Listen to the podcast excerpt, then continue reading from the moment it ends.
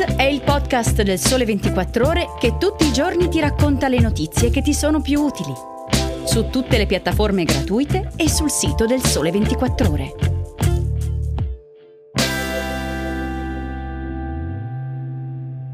Le novità contemporanee di Malta, l'arte della bellezza in mostra a Venezia e il vino che piace ai giovani, anche da produrre. Ciao, sono Chiara Beghelli, giornalista del Sole 24 Ore. Oggi è domenica 17 aprile e dunque molti auguri di buona Pasqua a tutti voi e vi sto per raccontare storie, curiosità, luoghi e oggetti che ho scelto fra i più interessanti della settimana. Benvenuti nell'edizione weekend di Start. Iniziamo proprio da quello che troverete nelle pagine di weekend, oggi in edicola. Dal tempo dei Fenici Malta viene costruita e non è mai pronta. Questo haiku del poeta Oliver Frigeri, nato a Floriana nel 1947 e tuttora il più eminente rappresentante della letteratura maltese, è un'istantanea sulla natura dell'isola. Collocata praticamente nel centro esatto del Mediterraneo, la sua geografia ha destinato quell'arcipelago a essere luogo di continue contaminazioni e sperimentazioni. Ma stavolta non parleremo di templi preistorici o della magnifica tela di Caravaggio nella concattedrale di San Giovanni o della celebre Blue Lagoon di Comino, quanto di tracce di futuro. Un futuro che è iniziato, possiamo dire, già nel 2018, anno che ha segnato una svolta nella vita culturale di Malta, scelta in quel fortunato anno come capitale europea della cultura. In realtà, già dal 2008 l'isola è una sorta di cantiere di contemporaneità, come dimostrano i tanti progetti firmati da allora da Renzo Piano. Il Valletta City Gate, che ripensa l'accesso al centro storico, il Parlamento in pietra locale, la Royal Opera House e il magnifico ascensore panoramico Barracca.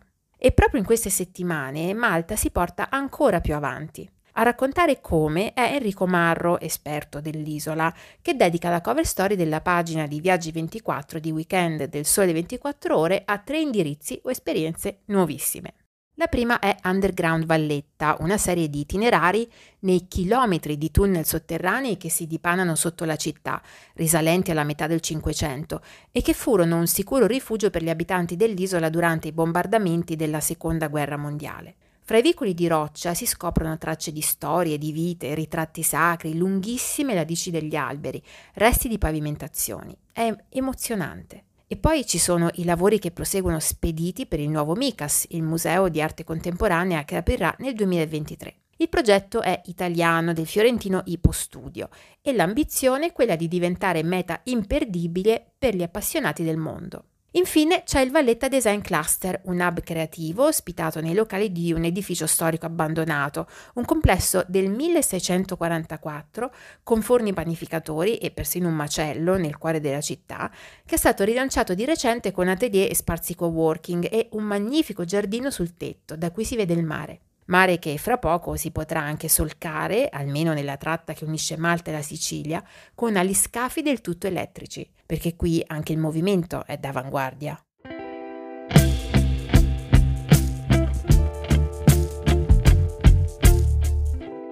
Non credo di esagerare nel dire che in queste settimane Venezia è una delle città più interessanti del mondo. Innanzitutto chi ha avuto nostalgia della folla che sfiora la calca potrà curarsi con una passeggiata in piazza San Marco, tornata intensamente a popolarsi.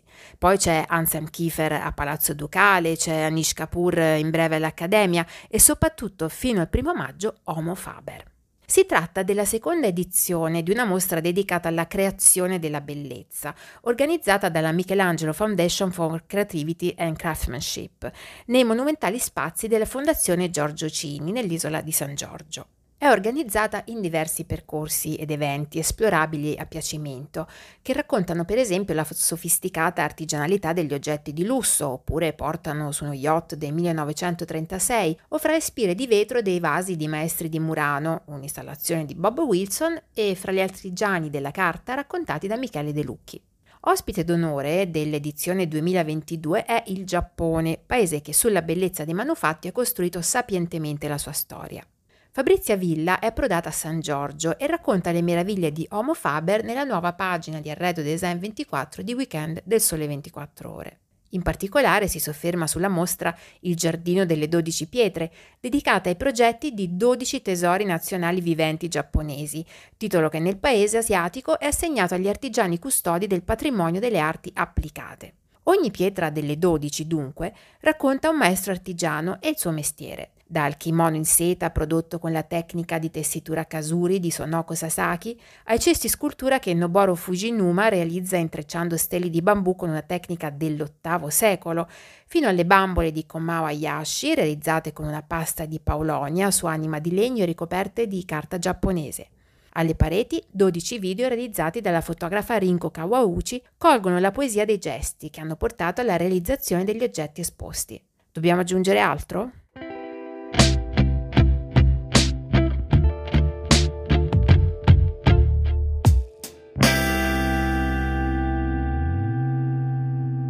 Partiamo dalle cose concrete. Entro fine agosto, al massimo, i 90 milioni residui del bonus TV saranno esauriti. Se dovete cambiarla, dunque, affrettatevi. Eh, sì, ma per comprare cosa direte? Un aiuto può venire dall'articolo che Gianni Rusconi dedica alle nuove TV nella pagina di Tech24 di Weekend del Sole 24 Ore, dove indaga le nuove tecnologie e le declina per ogni budget. A unire un po' tutte le novità, scrive, è quell'intelligenza artificiale distribuita ovunque nel cervello operativo e nel motore del televisore per pilotare prestazioni, funzionalità e servizi smart. Samsung, per esempio, offre un processore neurale con intelligenza artificiale che agisce in modo simile all'occhio umano, mettendo in risalto gli elementi in scena e mantenendo il focus sull'oggetto in primo piano rispetto allo sfondo. E poi poteva mancare la sostenibilità? Sappiate che è un criterio sempre più rilevante ed è per questo che per esempio Sony sta usando sempre di più il Surplus, un materiale fatto al 99% di plastica riciclata, e Samsung punta sulla ricarica energia solare o addirittura tramite Wi-Fi. Bere meno, bere meglio. Si potrebbe condensare in queste parole il modo in cui i giovani italiani, più che consumano, gustano il vino. Sì, perché se fra 1993 e 2020 la quota di giovani che beve vino è salita dal 48,7% al 53,2%, quella che beve più di mezzo litro al giorno è crollata dal 3,9% a meno dell'1%. I dati sono del rapporto Empire Censis e riportati da Emiliano Sgambato, che rivela anche come i giovani siano importanti produttori di vino, con circa 5.500 aziende guidate da under 35. Imprenditori che in qualche modo sono anche custodi della nostra preziosa biodiversità, visto che l'Italia conta 600 vitigni e oltre 1500 tipologie di vino e puntano su qualità e sostenibilità. Un bel futuro sta prendendo forma fra i tralci. Il viaggio di questa settimana termina qui. Se volete potrete scoprire altre storie e curiosità esplorando il nostro sito www.ilsole24ore.com dove ci si può anche iscrivere per ricevere la newsletter di weekend che ogni sabato mattina porterà le nostre storie e altre rubriche nella vostra casella email. Prima dei saluti vi lascio con Pablo Picasso. Il senso della vita è di trovare il vostro dono, lo scopo della vita è regalarlo. È tutto, grazie per avermi ascoltata, vi auguro una buona domenica, di nuovo buona Pasqua e vi aspetto alla prossima puntata.